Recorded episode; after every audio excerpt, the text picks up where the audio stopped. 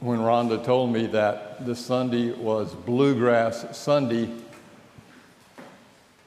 I had to figure out what I was going to preach. When I learned that they were singing "Will the Circle Be Unbroken," an iconic Carter melody that has been sung a gazillion times by a gazillion singers,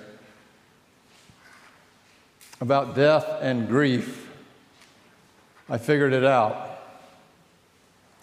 When I was a kid, my father used to take my brother and me up to Newland, North Carolina, which is up near grandfather and all that area in North Carolina. He was an insurance agent, and he was an insurance company representative, and he had an agent in Newland named Bob, who owned the bank and the insurance company. And we'd go up, and he'd let us stay in his estate. Well, the estate was this falling down, dilapidated building on a hill that overlooked a trout stream. And it was wallpapered with Playboy pinups.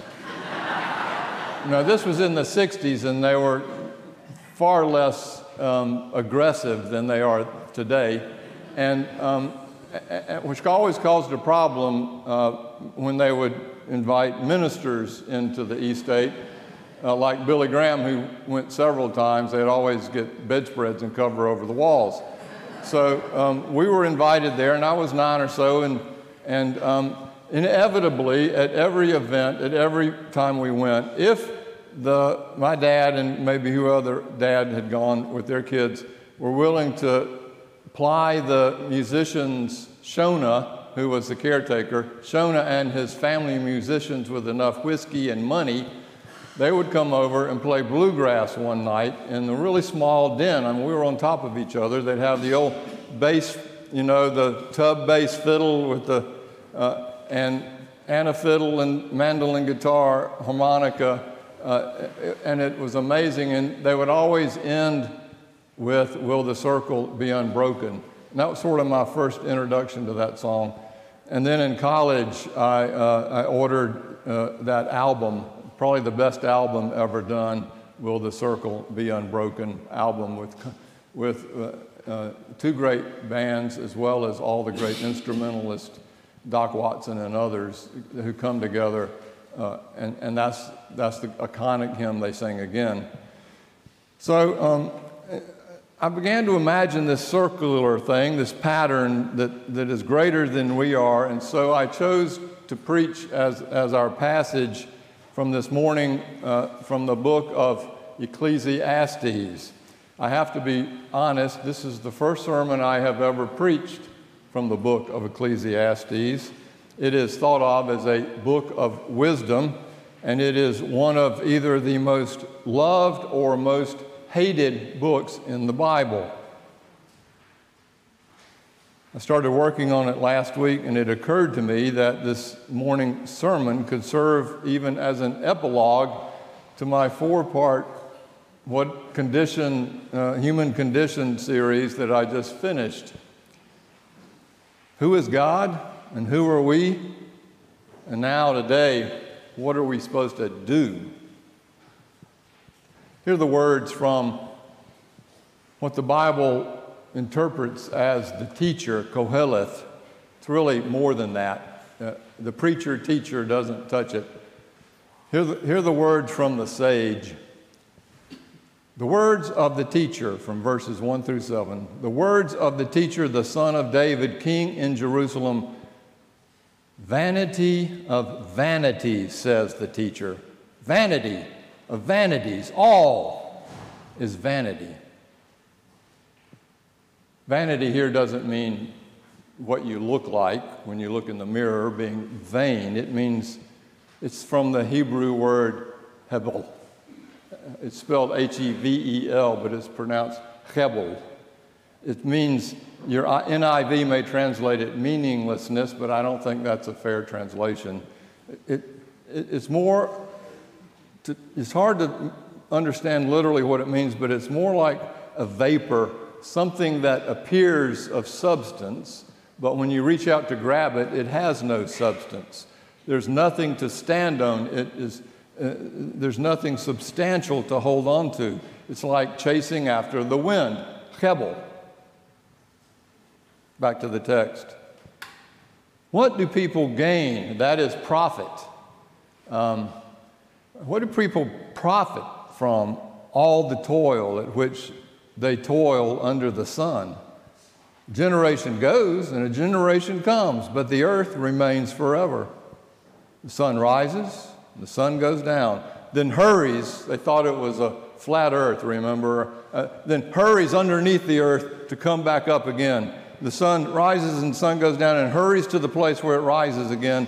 The wind blows to the south and goes around to the north. Round and round goes the wind, and on its circles, the wind returns.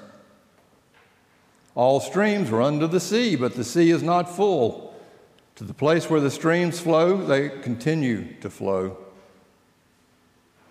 The writer has noticed that while the earth is constant, everything goes on around and around and around it, comes and goes like the sun and the stars that revolve around the earth, they thought.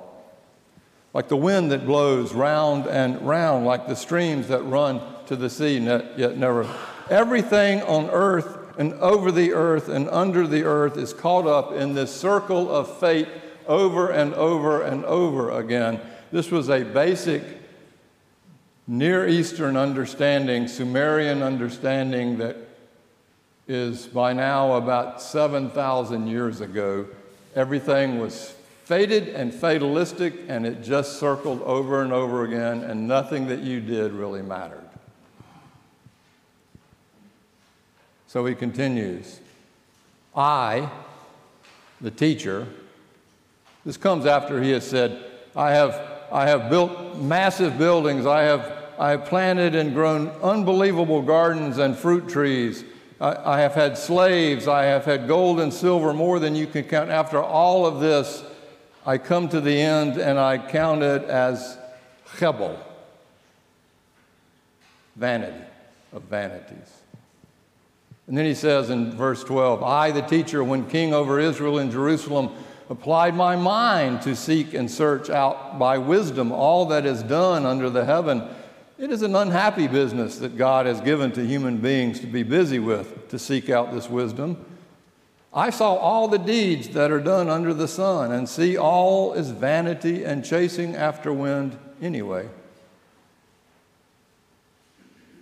Self-appointed king of something, the writer has chosen to dive into the deeper questions of meaning and purpose in life. Like everything else, the answers are vanity, chasing after the wind. He goes on from chapter 2, verses 18 through 23. I hated all my toil in which I had toiled under the sun, seeing that I must leave it to those who come after me, and who knows whether they will be wise or foolish. Yet they will be master of all for which I toiled and used my wisdom under the sun. This is also vanity. So I turned and gave my heart up to despair concerning all the toil of my labors under the sun. Because sometimes one who has toiled with wisdom and knowledge and skill must leave all to be enjoyed by another who did not toil for it. This is also vanity and a great evil. What do mortals get from all the toil and strain with which they toil under the sun? For all their days are full of pain, and their work is a vexation. Even at night their minds do not rest. This also is vanity. You depressed yet?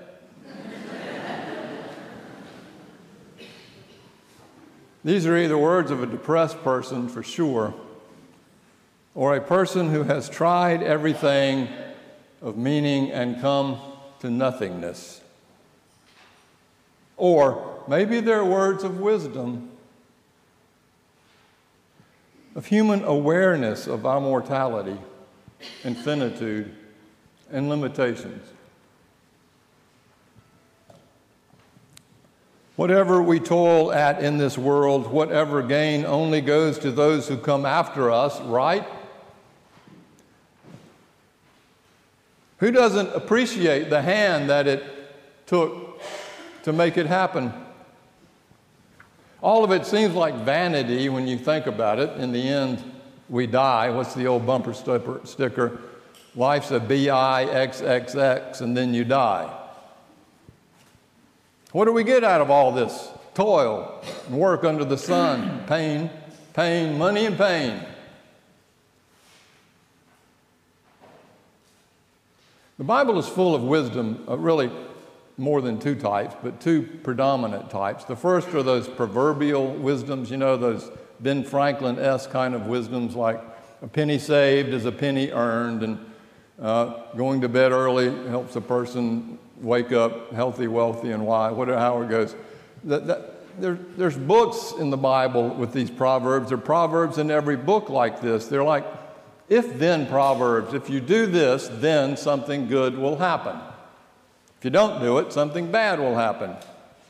Proverbs 22:6, start children off on the way they should go, and even when they are old, they will not turn from it.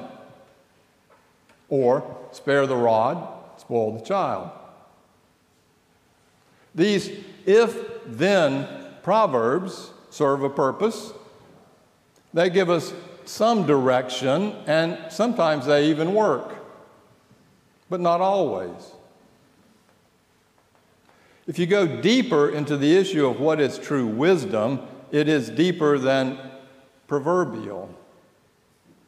That's what this morning's wisdom teacher is telling us.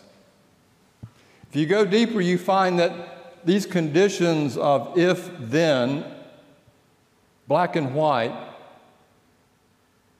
quid pro quo existence don't always play out.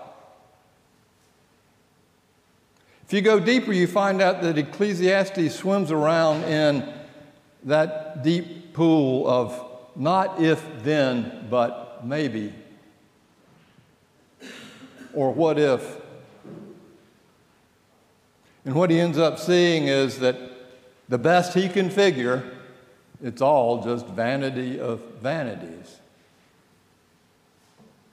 I remember the first time I heard a sermon on this book of Ecclesiastes, I was the ripe old age of 28. I was fairly green, recently married of 4 years. We tried to have children, had trouble getting pregnant, and when Nancy did get pregnant, she had miscarried 4 times. So we found our way to church. Probably out of that experience, I became more conscious, having, you know, still spent so many years in the unconscious world of college. I became more conscious during that time, asking deeper questions. We found our way to church, and the first sermon at this church, taught by H. Lewis Patrick, who would later become my mentor, my preacher friend, the man who really sort of rebuilt my faith. First sermon was from this text. He read the text and he stood over the pulpit and he said, in only his best Richard Burton-esque voice, "Vanity of vanities. It's all vain under the sun." My first Sunday in that church, and I'm like, woo. Now, I'm a salesman. I was a salesman. Try not to be so much anymore. I was an insurance salesman, and so I could spot a fabulist when I saw him. And this was no fabulation. In fact, he's not trying to sell us anything. He's trying to talk us out of it. And in a sort of ironic way, it occurred to me, if he's willing to try to talk us out of something, maybe he's telling the truth, which is one reason this book of Ecclesiastes is so important and why it's in the Bible. I mean, he could have gotten up and said, you know, if you accept Jesus Christ as your Lord and Savior, if you keep the commandments, if you do what the Bible tells you you need to do, then your life will be full and prosperous and you will have no pain and suffering. We know that prosperity gospel. That's proverbial. But life doesn't work that way. And what's awful about that kind of theology is that if you're told that that's the way life works and then something bad happens to you, your first sense is, it must have been me. I didn't measure up. I wasn't faithful enough. I wasn't good enough, and so God is punishing me. Suffering happens to the best and the goodest, and good things and prosperity happens to the worst and the meanest. And there is no rhyme or reason under the sun that we can understand why. That's the wisdom found in Ecclesiastes. No deals. Good people suffer. Good people suffer sometimes more than bad people. Ukraine has a country full of suffering people, while Putin and the oligarchs feast on caviar on 100-plus-foot yachts. Becoming aware of this is wisdom, but we have to grow into it. Nobody wants to hear it.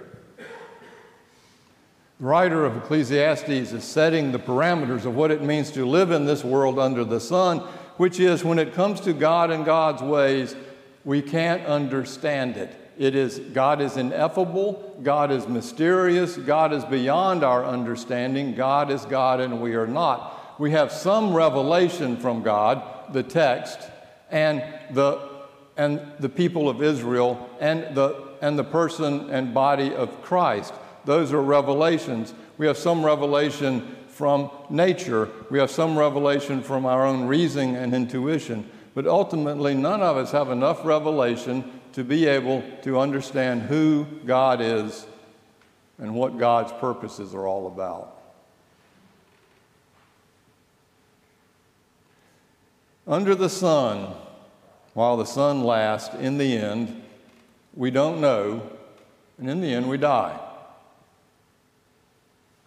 And this wise narrator of this book, late in his life, has finally come to see that everything he thought to be true and meaningful and have purpose, which mostly was about acquiring and gathering and holding on to power and things and wealth and influence and vanity, all of that is vanity, hevel. And he came to see that it just goes over and over and over again, an endless cycle. This under the sun cycle never stops. Now, this is a particularly Eastern philosophy or theology, and that's why there's so many rings, Buddhist rings and other Eastern religious understandings of rings, because they see through nature that it is perpetually a circle. But when the Hebrew people came on board with the calling of Abraham, that inevitable circle changed. It became then a lineal history. Not everything always the same. Now there is an historical moment. God calls Abraham forward to be a blessing to all my people, to leave your father's house and to go forth. At that moment, history was born in the Eastern eyes of the Mideast. Everything changed. Now we have not just a circle, we have a line.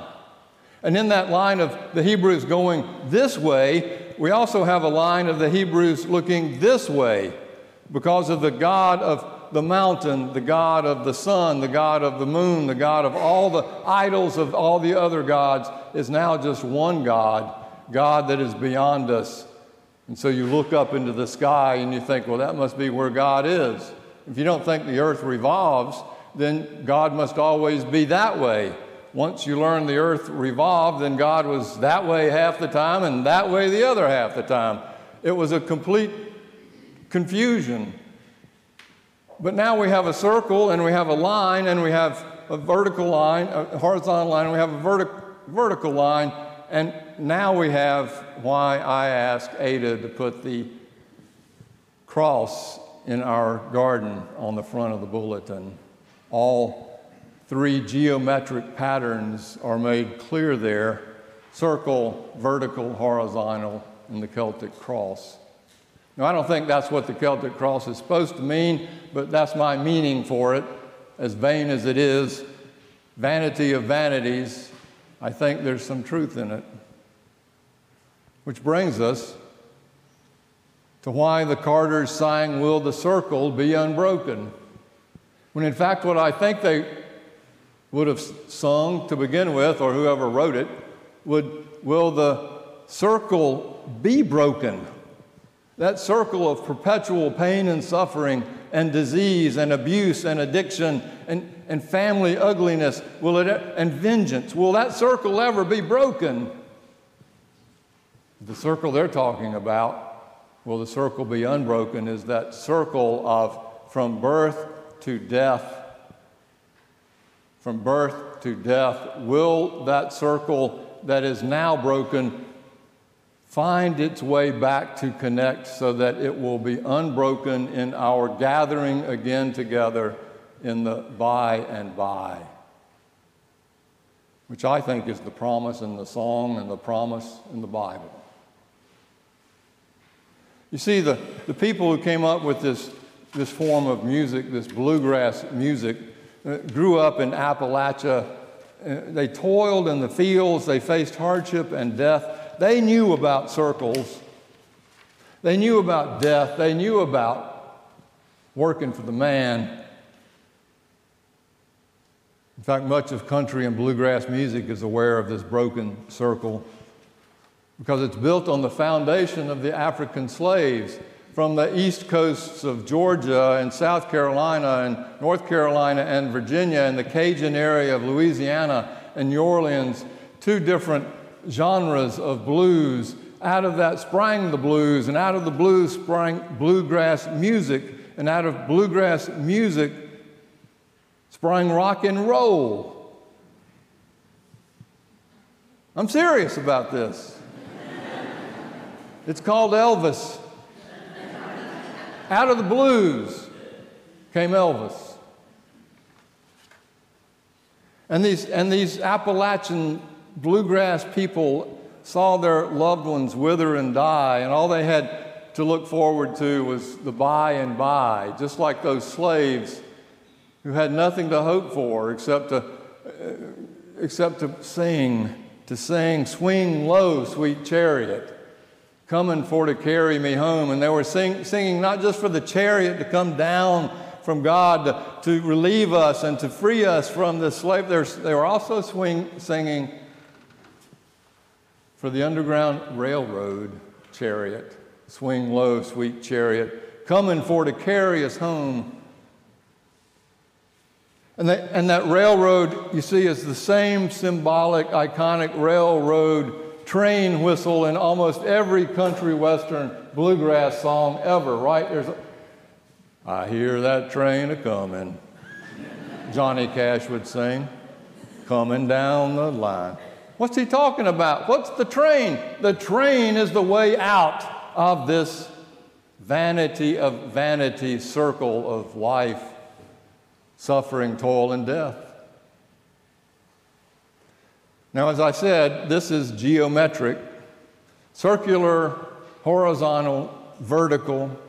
There's another line in geometry, and that's what? Space. This way, that way, circle, and what do you call that? Spatial. This is why today is so important, because we are gathered together, not just vertically and horizontally and circularly, by the way, which the word circus comes from, but we are gathered together.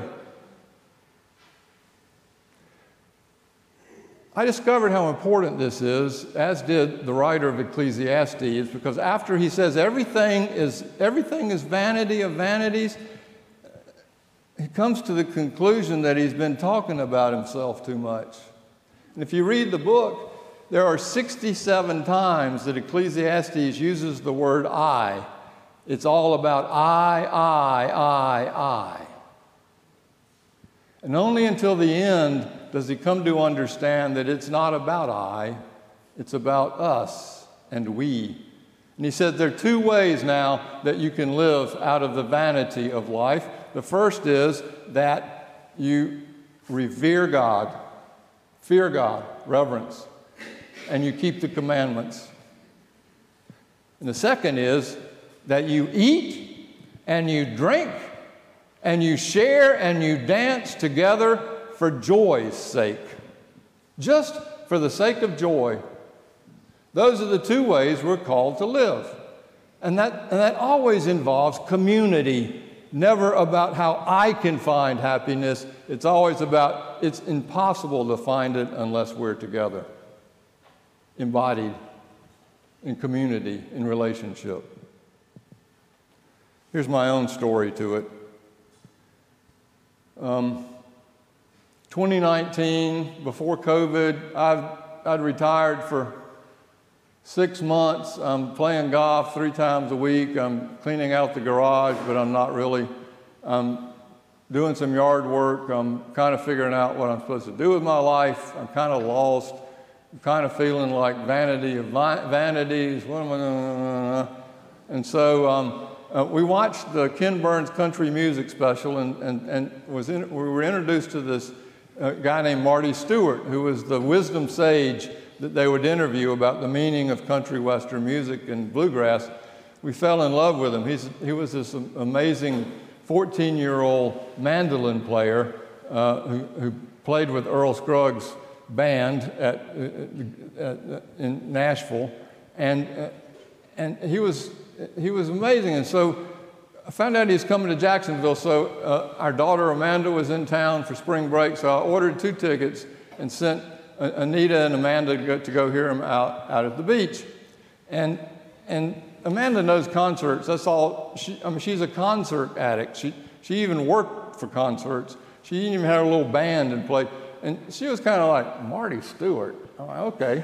So they go, and they were on the 4th row, by the way, and they come back, and Amanda says, it is the best concert I have ever seen in my life, bar none. Anita's saying the same thing.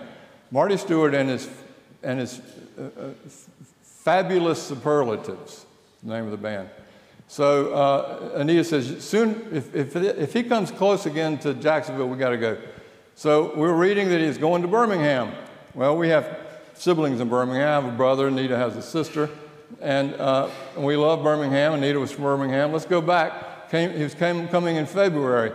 So I got some tickets, but we were late to get the tickets, and so we're in the Lyric Theater, which is this wonderful old vaudeville theater with not many seats, and we were in the balcony, and Anita's kind of going, oh, man, we were in the fourth row, the last one. I wish we could get closer.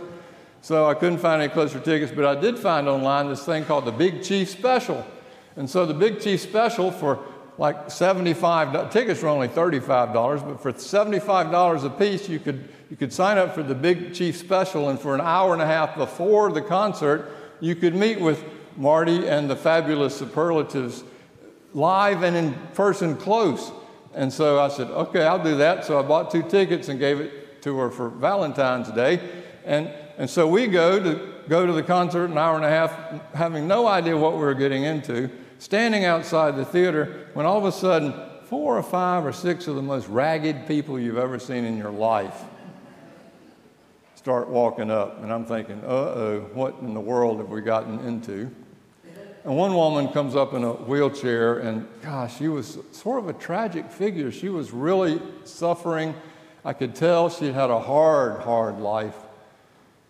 We're all there for the Big Chief Special, and then they let us in, and they take us down to the stage side, and we sat on the first 2 rows, and Anita and I are sitting on the 1st row, and Marty and his band come out, and they're in coats because it's cold. It's in February. They start playing music, all acoustic. And then he stops and says, now I want to spend some time chatting. Why don't y'all introduce yourselves? And he started over on this side, and the woman in the wheelchair was first. And she goes, Marty, I'm here. My name's Sarah.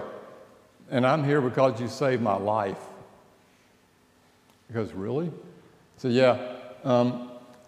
I have been struggling with alcohol and drug addiction for 20 years. I was on the way out, but I started reading about you and discovered that you became a Christian and you became sober in a sort of back-to-back way. And so I thought, if it worked for you, it can work for me. And I'm here to tell you I'm now a Christian and I've been sober for over a year. And I just wanted to come to tell you that. Well, tears are coming to everybody's eyes, you know. And so he goes around and calls on a couple other people. And then he comes to Anita and me, and Anita says her name and looks at me. And I said, I'm Steve Gorey, but I need to ask you a question.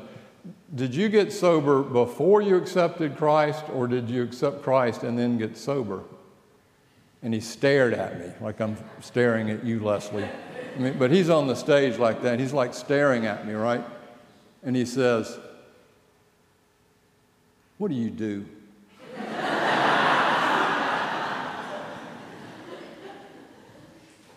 I'm like wide-eyed, and I said, well, I'm a Presbyterian preacher.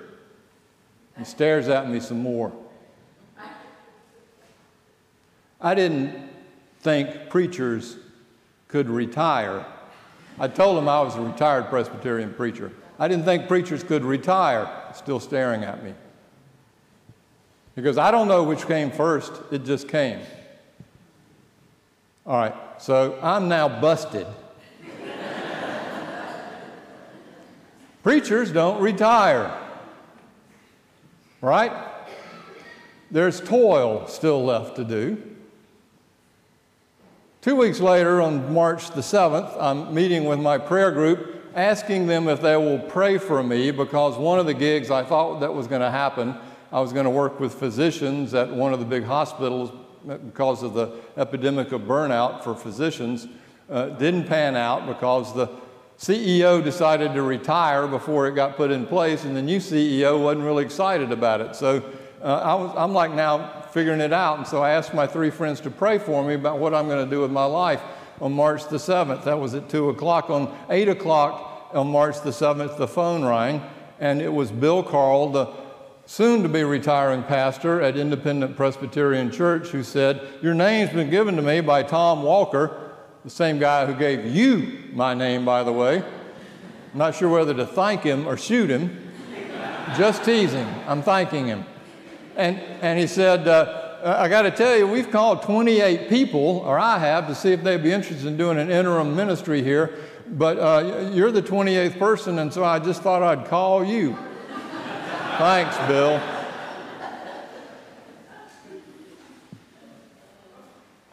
I said, tell me about the church, and he told me all the ugliness of it, all of it. It was in a major transitional issue about politics, and they were about to split. And he told me the history of it and what a great church it was historically. So I hung up, told him, you know, I'll think about it, but I really think you need to call number 29. And so I went up and smiled at Anita. I said, how would you like to move to Birmingham for about a year or so for an interim? And she laughed, said, what's up? And we sort of laughed about it. And then I started, unfortunately, praying about it and thinking, you know what, this is a good church. And you know what, I do have some gifts that might be able to work, could help them. Maybe God is calling me out of my retirement. And that Marty Stuart was a prophet, and that I should listen. And I ended up going for 15 months. And I left, retiring kind of again, and then you called me. And the point I am making is not that it has anything to do with me. It has to do with this incredible circle of relationships and community that bring us together to be for and with each other, this thing called church. This is why we come to the table and share this meal. Eat, drink, and be joyful, Ecclesiastes says. And so let us do so.